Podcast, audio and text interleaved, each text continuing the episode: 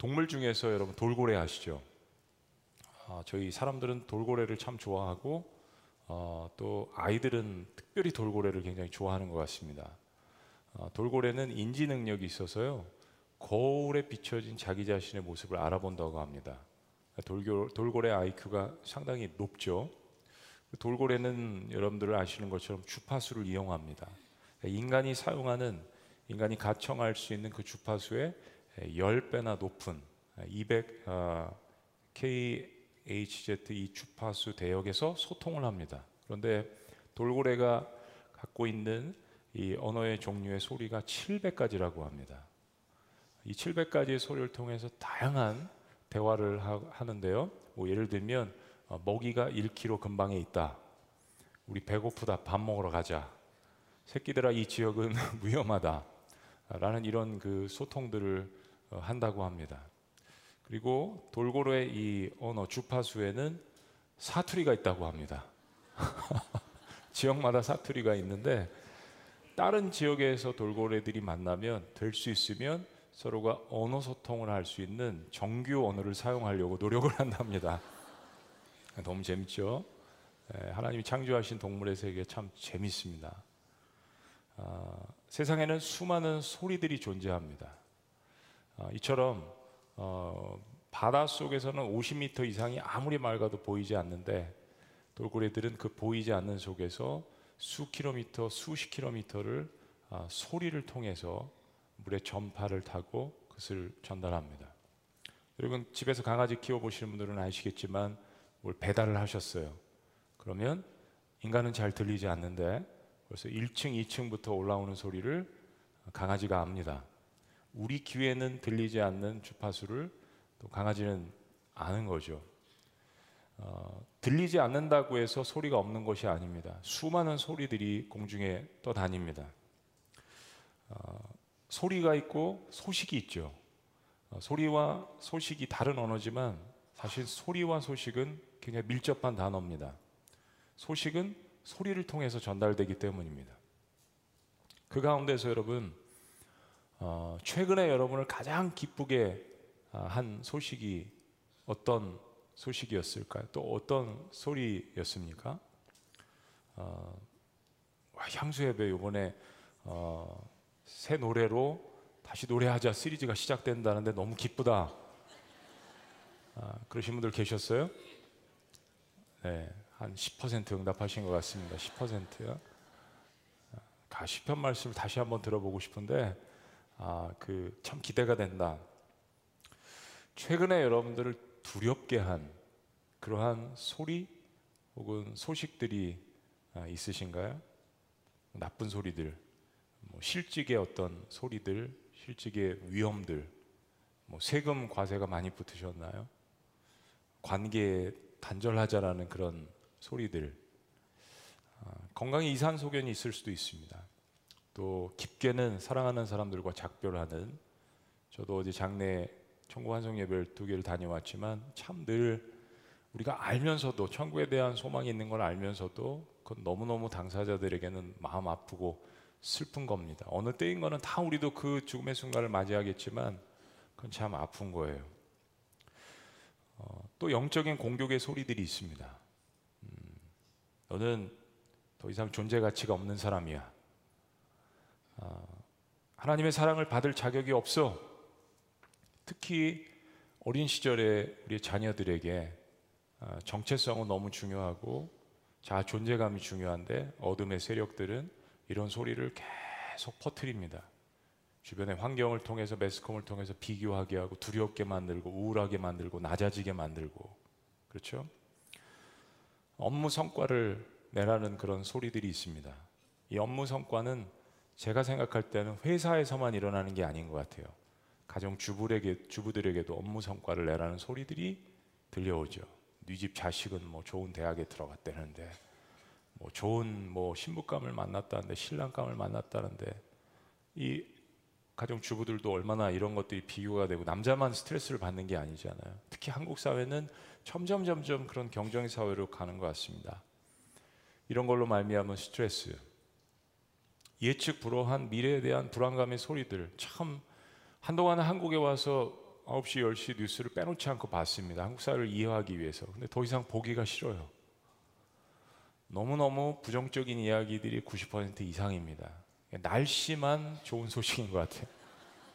날씨도 또 뭐 기후 온난화 때문에 뭐 어쩌고 저쩌고 어제는 기상캐스터 한 분이 어, 늦더위가 찾아왔습니다 하고 30도가 넘습니다 하는데 빨간 옷을 입고 나오셨더라고요. 제가 저희 아내를 불러서 여보 왜 이래 이거 매스컴이 왜 이래 예측 불허한 미래에 대한 불안감의 소식들 한 채널은 그 주식 뭐 경제 이런 것만 24시간 동안 방영을 합니다. 별로 좋은 소식들이 없어요. 우리는 보고 들리는 세상의 이 소리 또 이런 걸로 말미암아서 영향을 받은 우리 내면에 요동치는 이 소리들로 우리의 심령의 마음의 평강을 잃어버릴 때가 한두 번이 아닙니다. 참 낙심할 때가 한두 번이 아닌 것 같아요. 조그만 소리에도 막 소스라치게 놀랍니다. 이게 나이가 들수록 더 그럴 수도 있으신 것 같아요. 그죠? 근데 한편 어, 반대로 너무 많이 들어서 이게 문제가 되는데 세상의 소리들을 들을 수 없기 때문에 어려움을 겪으시는 분들도 계시죠. 청각 장애인들 혹은 농인들은 다른 종류의 어려움들을 겪고 계십니다. 관계 단절. 어, 김재호라는 한국 청각 장애인 협회 회장께서 작년에 인터뷰를 하셨는데 이런 내용이 있습니다. 누가 내게 말을 걸어주는 것을 굉장히 두려워하게 되고 들리지 않으니까 또 말을 걸어주지 않는 것을 선호하게 됩니다. 내가 장애인이라는 사실을 알리기도 싫어합니다. 이거를 우리가 또 들리는 사람들은 잘 이해할 수 없는 또 다른 종류의 어려움이죠. 또 들리는 것이 얼마나 큰 이게 어, 기쁨이 될 수 있는가도 알 수 있습니다. 그런데 여러분 세상의 소리는 비록 들리지 않지만 하늘의 소리를 듣고 기뻐하는 모습들을 매주 봅니다.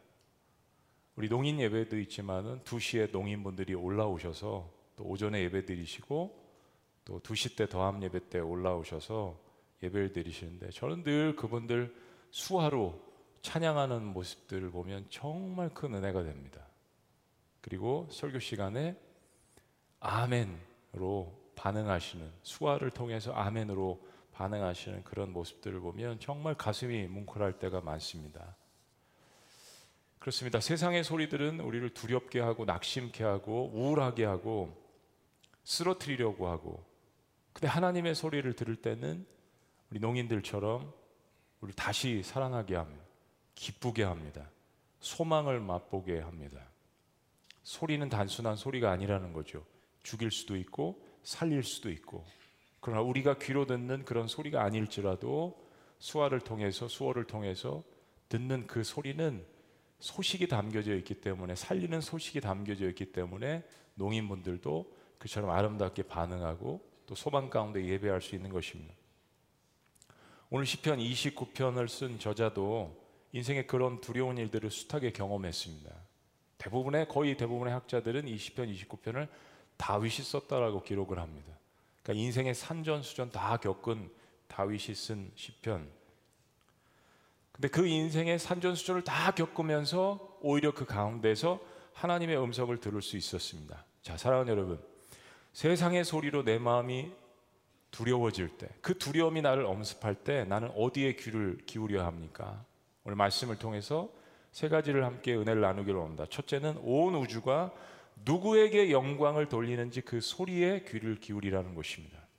내 마음에 두려움이 엄습할 때 온 우주가 누구에게 영광을 돌리고 있는지 그 소리에 귀를 기울이라는 겁니다. 제가 어려서 아주 가까운 근처에 한 10m, 20m 정도의 벼락이 떨어지는 것을 목격을 했습니다. 정말 아찔한 경험이었습니다. 아마 여러분들도 그런 경험들을 한두 번 하신 분들이 있을 겁니다. 누구나 천둥 번개 소리에 대한 사실 두려움이 굉장히 크죠. 아주 웃긴 일이 있었는데요. 미국의 시골에서 저희가 개척하고 살 때 천둥 번개가 정말 가까이서 들, 뭐집 앞에 터진 것 같아요. 저희 아들이 그때 한 다섯 살 됐는데 갑자기 방으로 들어가더니 도화지에다가 그림을 하나 그려서 그걸 딱 갖고 오더니 벼락, 벼락이 딱 떨어지는데 그 그림을 가지고 창문에다 이렇게 확 대더라고요. 와서 보니까 화가 난 사자가 입을 딱 벌리고 왕 하고 있는 사진이에요. 이 벼락에 내가 이걸로 대항을 하겠다는 거죠. 우리는 사실 우레소리, 벼락, 천둥, 번개 이런 거에 대한 그 두려움이 있습니다. 그런데 오늘 다윗은 시편 기자는 그 우레소리가 하나님의 영광을 펼치는 것으로 보았습니다. 자, 1절 말씀. 너희 권능 있는 자들아 영광과 능력을 여호와께 돌리고 돌릴지어다. 오늘 여러분들이 마지막에 찬양하신 것처럼 2절 여호와께 그의 이름에 합당한 영광을 돌리며 거룩한 옷을 입고 여호와께 예배할지어다. 자, 3절 말씀 다 같이 시작. 여호와의 소리가 물 위에 있도다. 영광의 하나님이 우레 소리를 내시니 여호와는 많은 물 위에 계시도다. 이 시편 기자는 말씀드린 것처럼 다윗으로 알려져 있습니다. 다윗은 왕으로서 왕들의 왕이신 하나님에 대한 예배를 선포합니다. 목동으로서 그가 어, 양을 치면서 들에서 경험했던 그 우레소리. 그러나 이제는 왕이 되어서 왕으로서의 그 존재와 위엄을 하는데 그 모든 왕들의 왕 대신 그 하나님에 대한 예배를 선포합니다. 하늘의 영적인 권능의 존재들, 천사와 그 스랍과 같은 영적인 모든 존재들이 하나님 앞에 모든 영광과 권능과 찬양을 올려드릴지어다라고 선포합니다. 이게 예배의 핵심이죠. 예배의 핵심. 모든 영광을 하나님 앞에 마땅히 드려 할 영광을 최초의 인간처럼 자신들이 취하는 것이 아니라 하나님 앞에 올려드리는 것. 예배 뜻은 가장 최고의 것을 가장 최고의 하나님 앞에 영광을 올려드리는 것입니다. 거기에는 우리의 최선이 있어야 합니다. 나의 마음을 드리는 것, 우리의 최고의 것들을 드리는 것, 최상의 기쁨과 최상의 감사를 가지고 우리의 전 존재를 하나님 앞에 드리는 것이 예배입니다. 여러분 오늘 예배 시간에 들어오시기 전에 혹시나 마음이 우울하고 기분 나쁘셨던 분들 계십니까? 집에서 나오실 때, 엘리베이터 안에서 이웃을 만났을 때, 차를 몰 때, 파킹장에서 저도 그럴 때가 있습니다. 도저히 오늘은 설교 못할 것 같다. 도저히 오늘은 올라가서 얼굴을 디밀고 설교를 할 수 없을 것 같은 저의 죄 때문에도 그렇고 만난 사람들 때문에도 그렇고 들려오는 소리들 때문에도 그렇고 설교자가 있어서 가장 곤욕스러운 일은 매번 화장하고 이 자리에 올라와서 사람들 앞에 서는 겁니다. 근데 늘 그때마다 깨닫는 것은 나의 상황과 나의 감정과 나의 모든 것들을 뒤로 하고 오직 온전하신 그 하나님 앞에 예배를 드릴 때 다시 한번 그분께서 저에게 은혜를 주신다라는 것을 깨닫는 것이죠. 여러분 삶 가운데 현재 지금 어떤 일들이 있었는지 주변에 있는 사람들은 잘 모를 수 있습니다. 그러나 마음을 결정하고 예배하기 위해 이 자리에 온 여러분들의 마음을 누구보다도 하나님께서 아시는 거죠. 그렇기 때문에 우리는 마음 가운데 슬픔이 있을지라도 주일날 말씀처럼 슬픔 하나, 슬픔이 있지만 애통하나 그러나 기쁨을 하나님 앞에 예배드릴 수 있는 사람들이 되는 것입니다. 근데 다윗은 거룩한 옷을 입고 예배드리라고 이야기합니다. 여러분 거룩한 옷을 입으셨습니까? 오늘 제 복장이 좀 산뜻하죠? 아, 보시면 하얀 운동화도 신었습니다. 네. 하얀 운동화 저희 애들이 이번에 생일 선물로 준 건데요. 아빠 점점 나이 들어가니까 이제 좀 젊어져야 된다고 요 이제 하얀 신발이 젊은이들의 요즘 트렌드라고 합니다. 청년부 설교를 할 때는 꼭 이 신발을 신고 설교를 하라고 했는데 오늘 청년 같은 여러분들을 위해서 이 신발을 신고 제가 단위에 쓴 겁니다. 이 깊은 뜻을 카메라는 잘 모르시나 봐요. 우리가 아무리 화장을 하고 그러나 아무리 이쁘고 멋진 옷을 입고 이 자리에 선들 사실 그 옷은 우리를 거룩하게 할 수 없습니다. 우리 육신을 가려주는 역할을 할 뿐이죠. 이 세상에 있는 사람이 만든 어떠한 옷이라도 하나님을 영화롭게 할 수는 없는 것이죠. 사랑하는 여러분, 우리가 입어야 하는 옷은 에베소서 사도 바울이 고백한 것처럼 예수 그리스도를 통한 그 구원의 새 옷을 우리에게 입혀 주시는 것입니다. 그 예수 그리스도의 이름으로 예수 그리스도께서 입혀 주신 그 보혈과 예수 그리스도의 살로 만든 그 거룩한 옷을 우리에게 입혀 주실 때 우리는 예배 온전하게 들어갈 수가 있는 것이죠. 그렇게 예수님께서 만들어 주신 구원의 옷을 입고 하나님 앞에 나아가라고 지금 다윗이 이야기하는 것입니다. 그런데 우리만 하나님을 경배하는 것이 아닙니다. 시편 기자가 번개가 소리를 바라면서 바람과 폭풍우를 동반하는 장면을 마치 하나님께서 물 위에서 소리를 발하시는 것처럼 묘사합니다. 시편 기자에게는 영적인 존재든 자연 만물이든 우주의 모든 존재가 하나님 앞에 영광을 돌리는 소리로 가득 차 있다라고 그렇게 고백을 합니다. 우리가 세상의 일부 소리에 두려움을 가질 때는 머리를 들고 가슴을 쫙 펴고 하늘을 바라볼 필요가 있습니다. 산들을 바라보고 높고 넓은 곳을 바라볼 필요가 있습니다.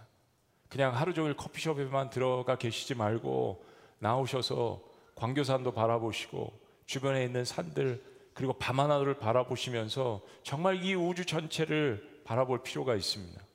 그리고 시편 기자의 고백처럼 그 우주 만물이 누구에게 영광을 돌리고 있나, 무슨 소리를 내고 있나, 어떤 소리를 노래하는가 그 소리에 주목할 필요가 있습니다. 온 우주가 자신들을 만드신 하나님 앞에 영광을 돌리는 소리는 우리에게 굉장히 큰 힘이 됩니다. 우리는 너무 부정적인 소리들, 세상에 무너지는 소리들, 내일의 소망이 없는 소리들에 우리의 마음을 집중하고 있지는 않습니까?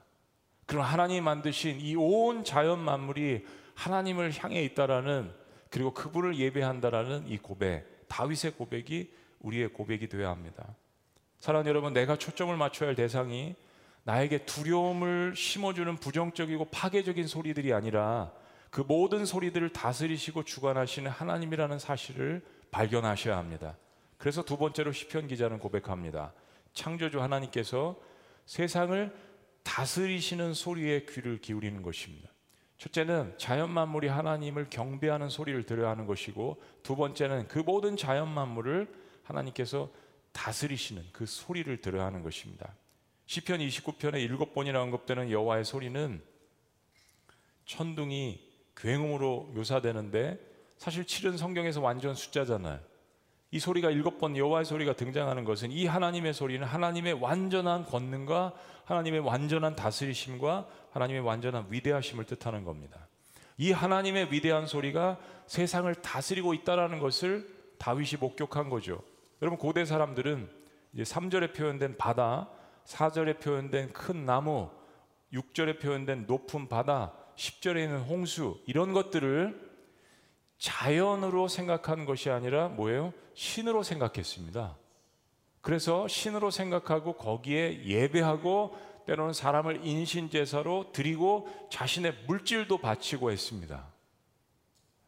다윗은 인간이 그 자연을 숭배할 때는 거기에 두려움을 갖게 되지만 그 자연을 만드신 분이 창조주 하나님이신 것을 선포하고 그 창조주 하나님을 경배하고 그분의 소리에 귀를 기울일 때는 우리의 삶에 크고 작은 소리들을 잠재울 수 있음을 고백하는 것입니다.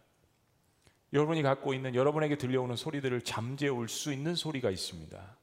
그 소리를 붙들지 않으시겠습니까? 하나님이 내신 소리, 즉 지중해 울려 퍼지는 천둥의 소리는 비바람을 동원하고 쏟아지는 폭풍과 함께 북쪽 레바논의 백향목을 꺾고 산들을 뒤흔드는 엄청난 힘을 보여줍니다. 우리 4절과 5절 말씀 마치 우리가 시편 기자인 것처럼 우리 한 목소리와 함께 봉독해 보실까요? 다 같이 시작. 여호와의 소리가 힘 있으며 여호와의 소리가 위엄차도다. 여호와의 소리가 백향목을 꺾으시며 여호와께서 레바논 백향목을 꺾어 부수시도다. 우렁차게 쭉쭉 뻗어 있는 백향목 씨다추리 인간의 힘으로도 쪼갤 수 없는 그 백향목을 하나님의 소리가 그것을 쪼갠다는 이야기입니다. 그 산과 나무들이 흔들리는 모습들이 마치 길들여지지 않은 레바논의 시련의 들 송아지 같다라고 묘사합니다. 하나님의 위험찬 소리가 어, 세상이 경배하는 자연들조차 춤추게 합니다. 6절 말씀입니다. 다 같이 시작. 그 나무를 송아지 같이 뛰게 하시며 레바논과 시련으로 들송아지 같이 뛰게 하시는도다. 하나님의 소리는 이제 지중해 바다를 지나서 산을 지나서 광야로 육지로 임했습니다. 7절 여호와의 소리가 화염을 가르시도다 여호와의 소리가 광야를 진동하시며 여호와께서 가데스 광야를 진동시키도다 여호와의 소리는 혹은 번개는 화염을 일으키는 번개로 묘사됩니다.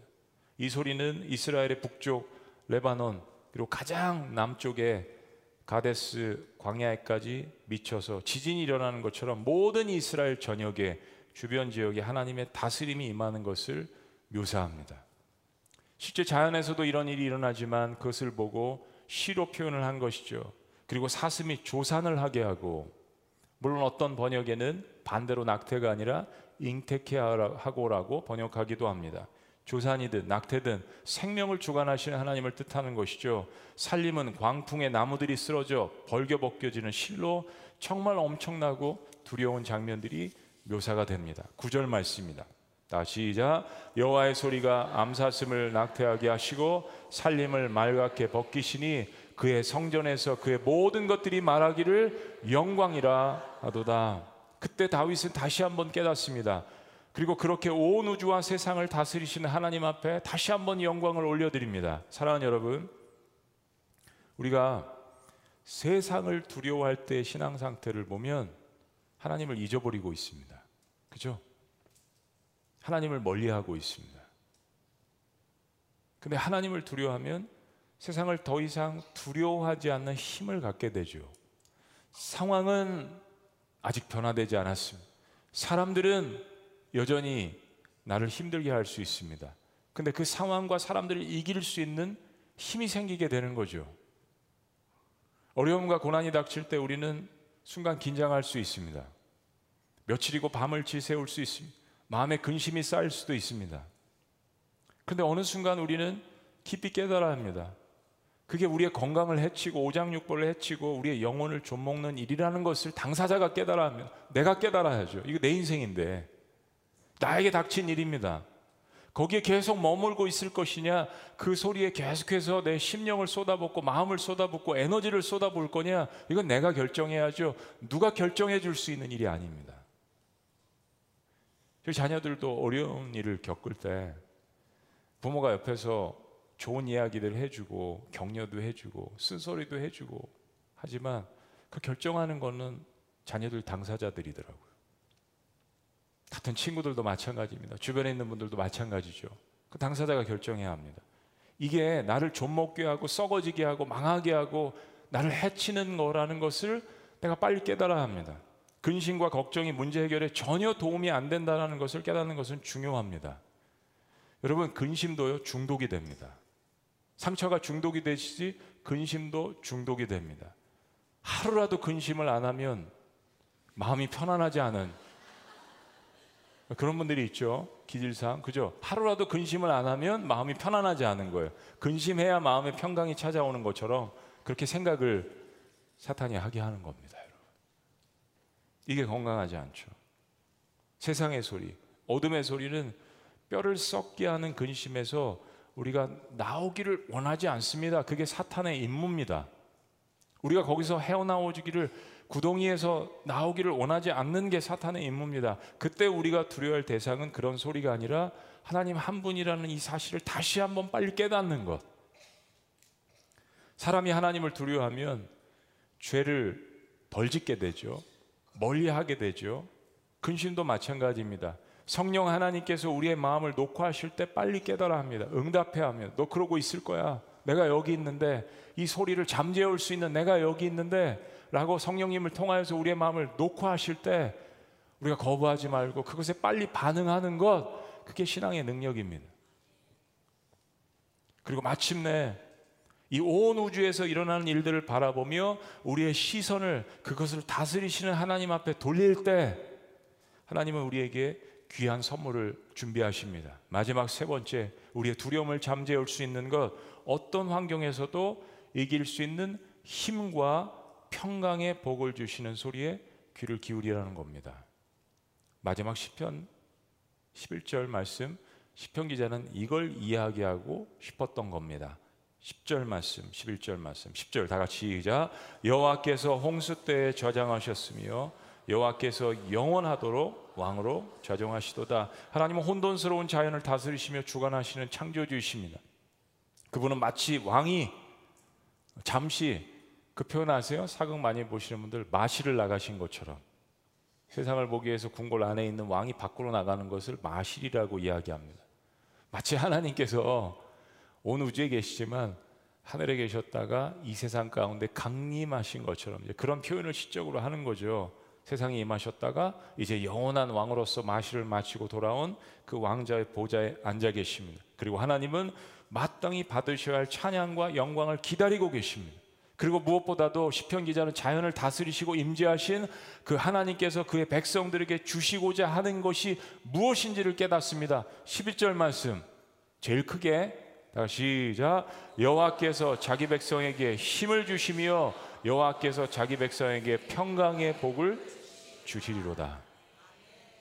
출애굽기 19장 20장을 보시면 모세가 시내산에서 하나님을 만날 때 시내산에 불과 땅에 진동이 임했습니다.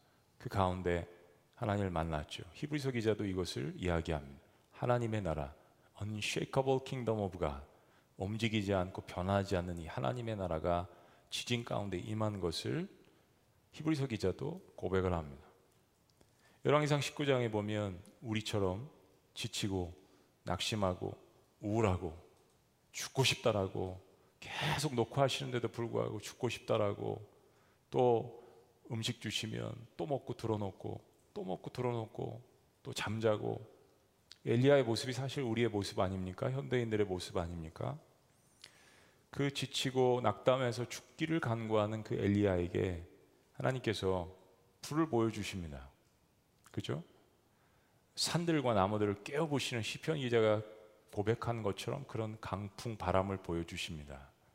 그리고 땅이 흔들리는 진동을 보여주십니다. 지진을 보여주십니다. 그 자연현상이 하나님이 아니라는 사실을 말씀하시죠. 여기에도 하나님이 계시지 않다라는 것을 이야기하십니다. 그리고 세미한 음성으로 그 모든 것들을 다스리시는 분이 하나님이라는 사실을 말씀해 주십니다. 우리의 삶에 두 가지요. 기적이든 아니면 우리가 원하지 않는 불행의 사건이든 나타나는 현상에만 초점을 맞추면 우리는 한때는 기쁘고 한때는 슬플 수밖에 없습니다. 마음이 자주 바뀌는 거예요.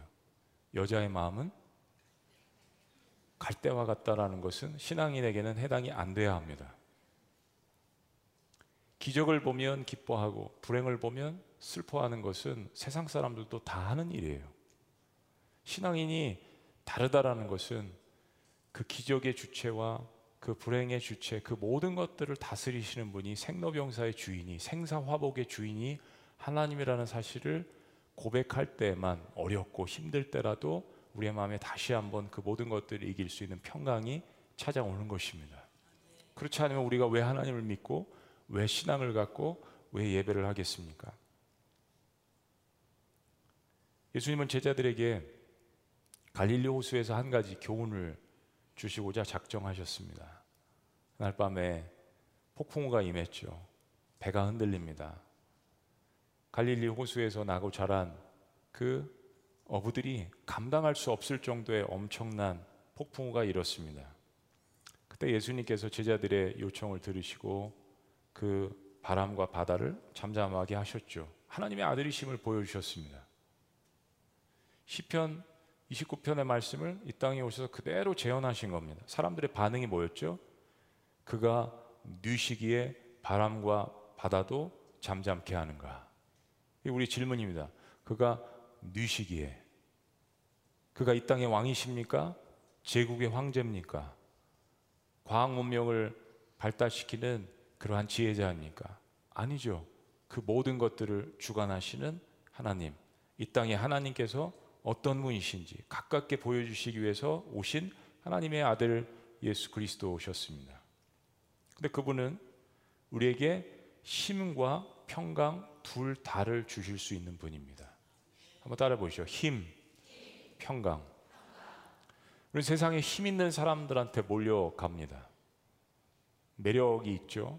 받아먹을 게 있죠. 떨어지는 것이 있으니까. 근데 그 힘은 영원하지 않다라는 것을 기억해야 합니다. 사실 성경적으로 보더라도 힘이 있어야 세상에 평화와 평강을 가져올 수 있습니다. 근데 하나님께서 우리에게 보여주신 이 힘이라는 것은 세상을 권력으로만 지배하고 세상을 그 권력과 힘으로써 압제하는 그런 하나님의 모습이 아니라 이 세상을 주관하시고 다스리시고 엄청난 번개와 천둥과 비바람과 지진으로 세상을 한번 하실 수 있음에도 불구하고 아들을 이 땅에 보내셔서 가장 큰 힘이 십자가에서 보여주신 그 죽음을 이기는 힘이라는 것을 보여주신 것입니다. 이 두 가지 균형을 갖고 계신 힘의 균형을 갖고 계신 하나님께서 우리에게 주시는 것이 평강이라는 것입니다. 세상이 보여줄 수 없는 균형이죠. 거룩과 은혜, 정의와 사랑, 십자가와 부활, 죄를 미워하심과 동시에 죄인을 구원하고자 애쓰시는 이 하나님의 놀라운 모습을 예배 가운데 말씀 가운데 우리가 볼 때 하나님께서 우리에게 넘치는 평강을 주실 것을 주의 이름으로 축원합니다.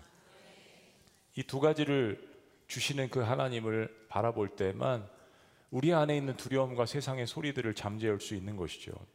여러분 세상의 소리가 여러분을 괴롭히십니까? 사람들의 소리든 여러분 내면의 소리든 지레 겁먹고 미래를 걱정하는 그런 소리든 우울하십니까? 잠이 안 오십니까? 가위에 눌리시는 분들도 계시죠. 자꾸 이상한 소리가 들린다라고 하시는 분들도 계실 겁니다. 여러분 시편을 묵상하셔야 합니다. 이러한 모든 영적인 괴로움과 일생 가운데 일어나는 수많은 숱한 불행해 보이는 사건들 속에서 시편 기자는 시편 기자는 괴로운 가운데서 하나님 앞에 기도했습니다. 울부짖었습니다. 그리고 그 가운데에서 응답을 받았습니다. 하나님께서 150편의 시편을 통하여서 우리에게 구구절절히 또한 응답하시고 말씀하시는 것입니다. 여호와의 하나님의 소일에 귀를 기울이라고 말씀하시는 것입니다. 여러분 얼마 전에 하와이 주에 큰 불이 났죠. 특별히 마우이 섬에 불이 났습니다. 저도 주일 설교 시간에 아, 한두 번 말씀을 드렸지만요. 근데 한 가지 최근에 미국 크리스천 포스트에서 어, 흥미로운 그 사진과 글을 발표했습니다. 이, 지지, 이 산불 가운데에서 라하이나에 위치한 마리아 라나킬라 카톨릭 교회가 이 엄청난 화재 가운데에서 홀로 어, 건재한 사진을 보여줬습니다. 1846년에 지어진 정말 오래된 150년이 훨씬 넘은 이 교회가 이 화재 가운데에서 딱 그 자리에 여전히 남아 있는 것입니다. 어, 그런 생각이 들었습니다. 우리가 이 교회처럼 이 요동하는 세상의 한복판에 우리가 남아 있는 건데 이 한복판에서 누군가에게 희망이 될 수 있는 소리를 내는 것이 그리스도인의 사명이라는 것. 빛과 소금의 역할을 감당하는 사명이라는 것. 저 교회가 불에 타서 없어질 수도 있죠. 근데 무엇인가 하나님께서 이 지역 사회에 소망을 주시기 위해서 이 교회를 덩그러니 남겨 놓으셨습니다. 여러분 가정에, 여러분 가문에, 여러분 아파트에, 여러분 직장에, 학교에 주님께서 덩그러니 남겨 놓으신 목적이 있습니다. 그리고 여러분이 하나님의 그 위대한 소리를 들으실 때 여러분 그 소리를 전달하시는 전달자의 역할을 감당하시기를 주의 이름으로 축원합니다. 동시에 그 하나님의 소리를 통하여서 여러분 삶의 두려움이 제거되고 다시 한번 하나님의 힘과 하나님 주시는 평강을 누리시기를 주의 이름으로 축복합니다. 기도하시겠습니다.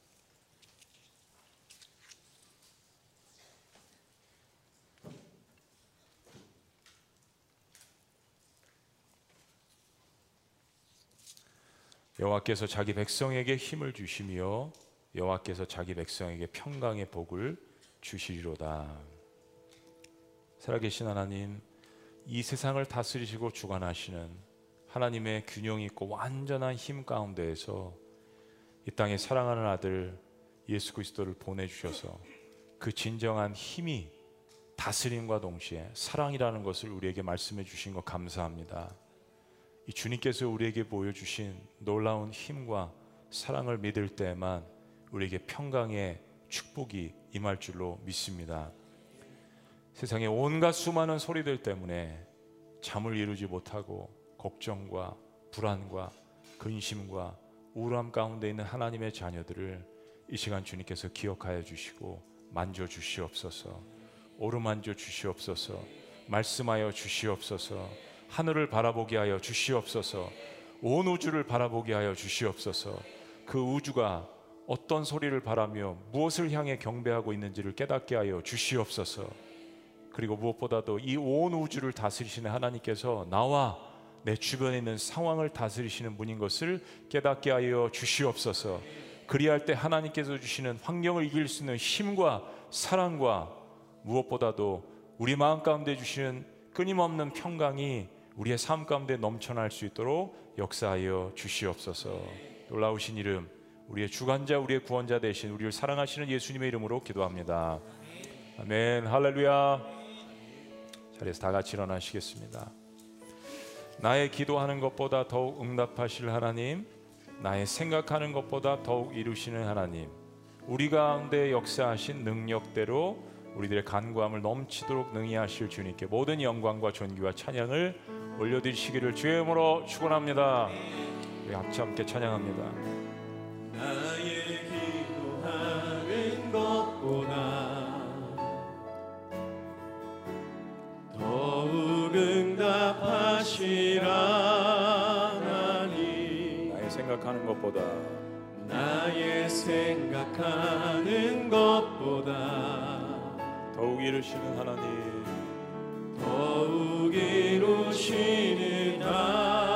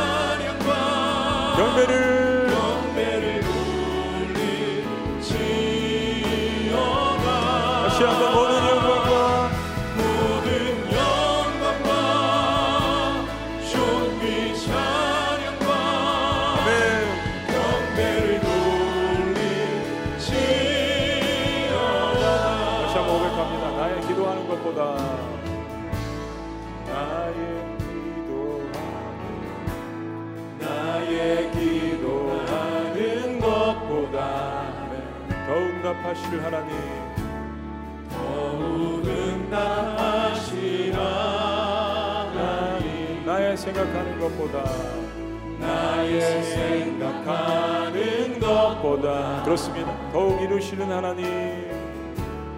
더욱 이루시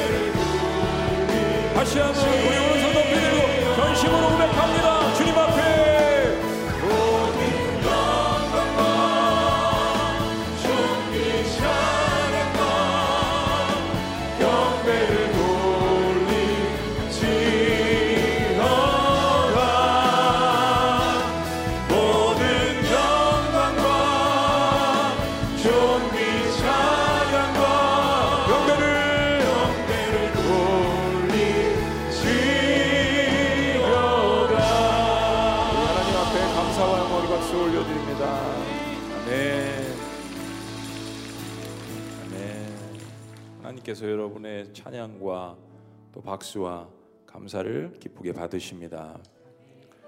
하나님, 우리의 삶 가운데 늘 이렇게 환란과 고난이 있지만 주님 앞에 영광과 존귀와 찬양을 올려드릴 수 있는 우리가 될 수 있도록 인도하여 주시옵소서.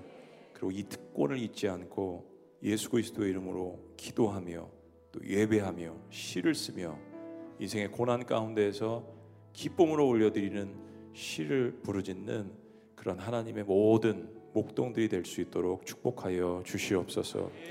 우울함 가운데 간절히 부르짖는 기도의 제목들 가운데 주변에서 들리는 소리들 가운데 마음이 힘들고 무너져 있고 외로워하는 하나님의 백성들을 찾으시는 그 하나님의 소리를 듣고 마음을 열고 함께 기도하는 공동체가 될 수 있도록 축복하여 주시옵소서. 이제는 우리 주 예수 그리스도의 은혜와 하나님 아버지의 극진하신 사랑과 성령님의 감화교통 역사하심이 온 세상에 퍼지는 엄청난 두렵고 떨리는 소리들 가운데에서 그러나 그 모든 것들을 한 번에 잠재워 오실 수 있는 온 우주를 다스리시고 나를 다스리고 구원하시는 그 하나님의 소리를 듣기를 원하며 그 소리를 세상에 바라기를 원하는 주의 모든 백성들의 위대한 고백과 그 소리 위에 지금부터 영원토록 함께 하시기를 간절히 축원합나이다. 아멘.